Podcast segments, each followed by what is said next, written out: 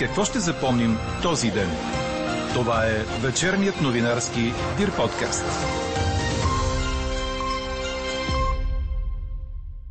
С това, че за пореден път снегът оставя населени места без ток. С това, че реабилитирани престъпници могат да ни бъдат частна охрана. Или пък така. Брюксел и AstraZeneca не се разбраха, ще се бавят ли още доставките на ваксини. Говори Дирбеге. Добър вечер, аз съм Елза Тодорова. Чуйте водещите новини до осемнайсет часа. До края на деня валежите в източните райони ще продължат. През нощта ще бъде облачно с временни разкъсвания на облачността над крайните западни райони. На отделни места в крайните източни части на страната и в планините все още ще преобладава слаб сняг, но до сутринта и там валежите ще спрат. Ще бъде доста ветровито с умерен в Дунавската равнина временно силен вятър от запад-северозапад. Минималните температури ще са около минус седем градуса по високите полета до минус един. Утре ще остане ветровито с променлива облачност, по-значителна над източните райони. Температурите през деня ще бъдат от минус един до плюс пет градуса.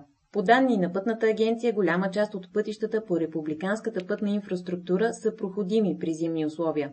Внимавайте обаче, ако сте на път в източна България и през Дюлинския проход. Ограничения има и от двайсет и петия до седемдесет и петия километър на второкласния път от Варна през Добрич до Кардам, както и от километър четирийсет и шести до седемдесет и четвърти на второкласен път към Варна Оброчище. Редица малки населени места са без ток, след като тежък мокър сняг наруши електрозахранването в североизточна България. Скъсани електропроводи оставиха без захранване шейсет и пет населени места в североизточна България, като най-големи проблеми има в Шуменско, Варненско и в района на Горна Оряховица, съобщиха от Енергопро пред Националното радио. петдесет малки населени места са без ток и в югоизточна България, като най-много засегнати села има в Хасковско. За единични случаи на населени места без ток в западната част на страната съобщават и от ЧЕС, а И В Н докладваха, че вече има захранване в района на Харманли и Симеоновград, където по-рано имаше проблем с съоръжение на електроенергийния системен оператор. Електроразпределителните дружества уверяват, че ситуацията постепенно се подобрява. На фона на новините за затворени пътища и населени места без ток, правителството отпусна близо четири милиона и триста хиляди лева на общините Банско, Благоевград, Сапарева Баня и Априлци, за да предотвратят последиците от наводненията, които станаха в средата на януари. Високите подпочвени води и образуването на плаващ пясък след валежите са основните причини за аварията в столичното метро, заради която остава затворен участъкът между станциите Хаджи Димитър и Театрална. Това съобщи директорът на столичното метро Стоян Братоев. По думите му, нивото на река Перловска се е повдигнало. Цялата територия в района е била наводнена и подземните води са били на нивото на терена. В новия проект е заложено да може да се поеме допълнително натоварване, обясни Братоев, но не уточни кога ще приключи ремонтът. Представители на ресторантьорския бранш от различни градове в страната се събраха днес на протест «Марш към свободата» пред Министерския съвет, организиран от Българската асоциация на заведенията и от Сдружението на заведенията в България. Те настояват заведенията да бъдат отворени на първи февруари. Бяха подкрепени от работниците в нощни клубове, които искат да отворят на първи март, също и от диджеи, представители на парти агенции и хотелиери. Те отново поискаха оставката на здравния министър Костадин Ангелов, влязоха и в задочен спор с Валери Симеонов, когото пък обвиниха, че им показал среден пръст. Заместник-председателят на Народното събрание отрече обвиненията. Ето какво още каза той пред Дирбеге. В един ресторант човек отива с най-близките си, сяда, вечеря, излиза си, почти не контактува и не общува с други хора. Няма голям риск, сериозен риск, няма за разпространението на вируса. И така, така, аз в това съм убеден и няма никаква логика, след като и съм го заявявал, и няма логика аз да се подигравам на хората, които се излезе съвсем основателно да се търсят правата.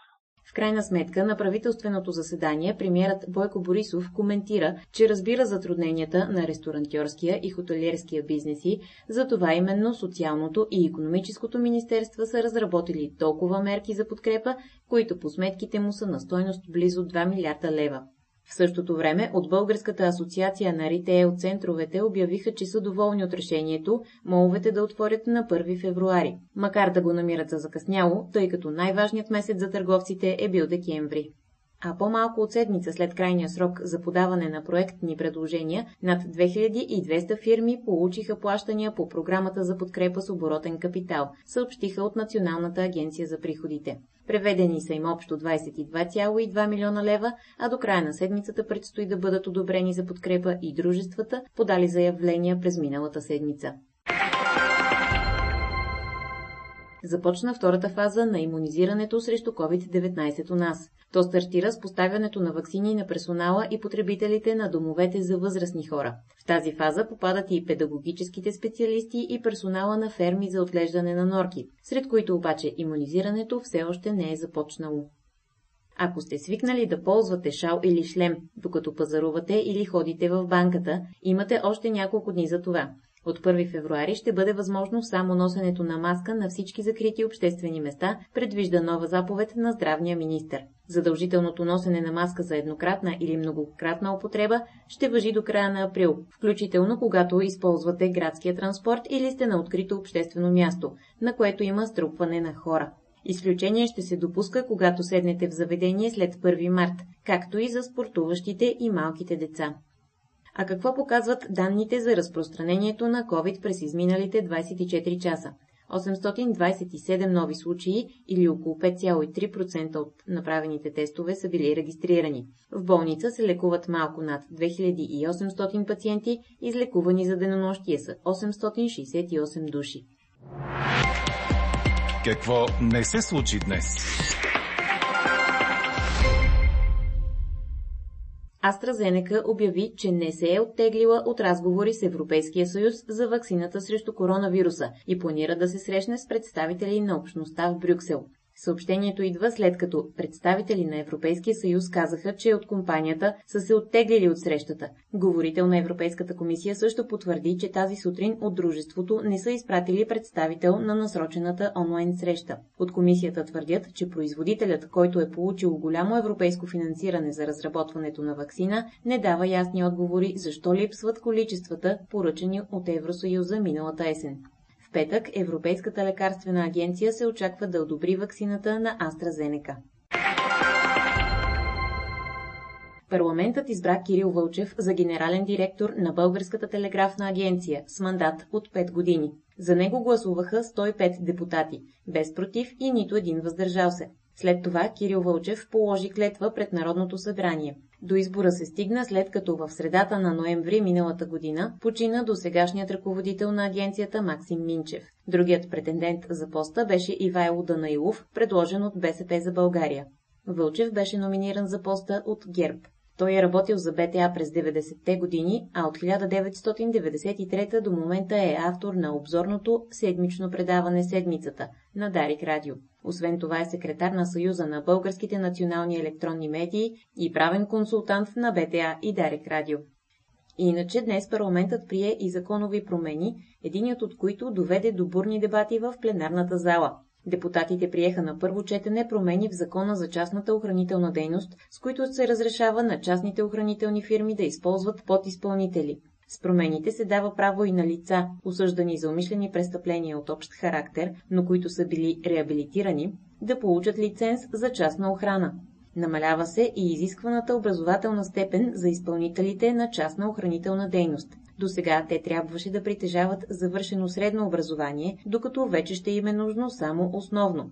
Според БСП, промените означават, че хора, осъждани за престъпления като рекетьорство, убийства и наркопасьорство, ще могат легално да влязат в охранителния бизнес.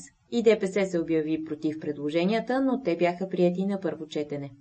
Правната комисия в парламента пък прие на второ четене промените в НПК, които въвеждат фигурата на прокурор, който ще разследва главния и неговите заместници. Предложението беше внесено от Красимир Ципов и група народни представители от ГЕРБ. Депутатите от левицата се обявиха категорично против текстовете. И още нещо любопитно от политическата сцена. Доцент Атанас Мангаров е номиниран за кандидат-депутат от А Б В, обяви пред журналисти лидерът на партията Румен Петков, който представи и останалите номинации. Пред двадесет и четири часа инфекционистът каза, че е приел номинацията. YouTube спря безсрочно достъпа на Доналд Тръмп до платформата си, а адвокатът на бившия президент Руди Джулиани беше изваден от програмата за монетизиране на видеоматериалите, съобщава Франс Прес. За пръв път YouTube блокира достъпа до акаунта на Тръмп на тринайсети януари, след съпроводеното с насилие нахлуване в Капитолия по-рано през същия месец.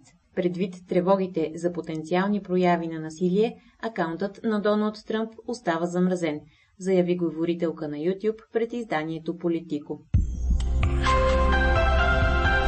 Четете още в Дирбеге. Протест на местни фенове посрещна българина Ивайло Петев при представянето му за национален селекционер на Босна и Херцеговина, съобщава Корнер.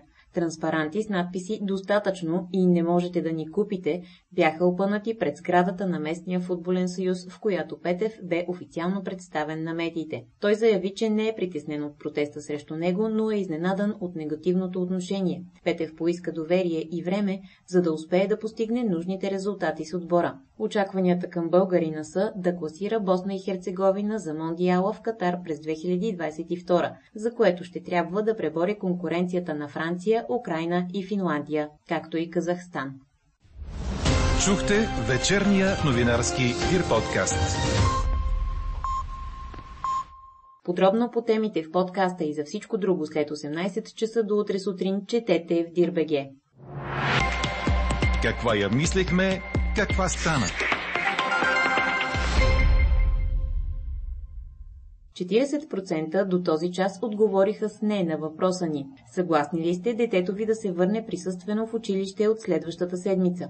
Родителите имат различна нагласа за връщането на децата им към присъственото обучение. Някои се притесняват, че мерките в училище няма да се спазват.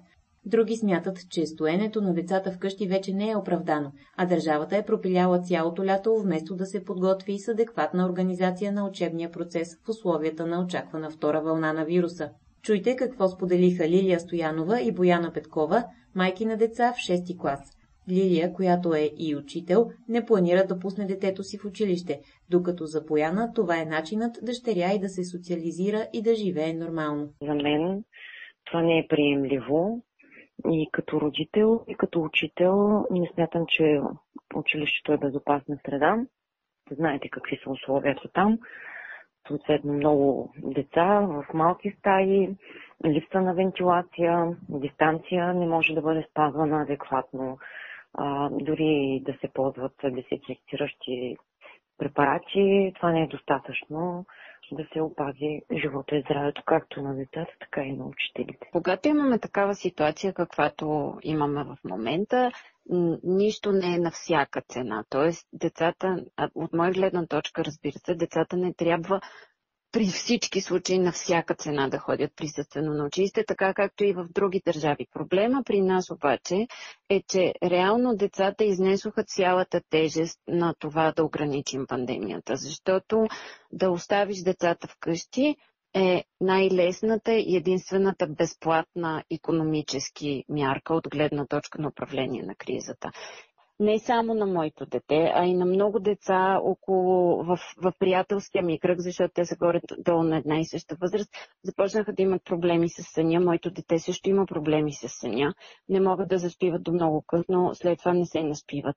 А, имат проблеми с храненето, децата спряха да се хранят, плачат много по-често, много по-раздразнителни са, много по-избухливи са.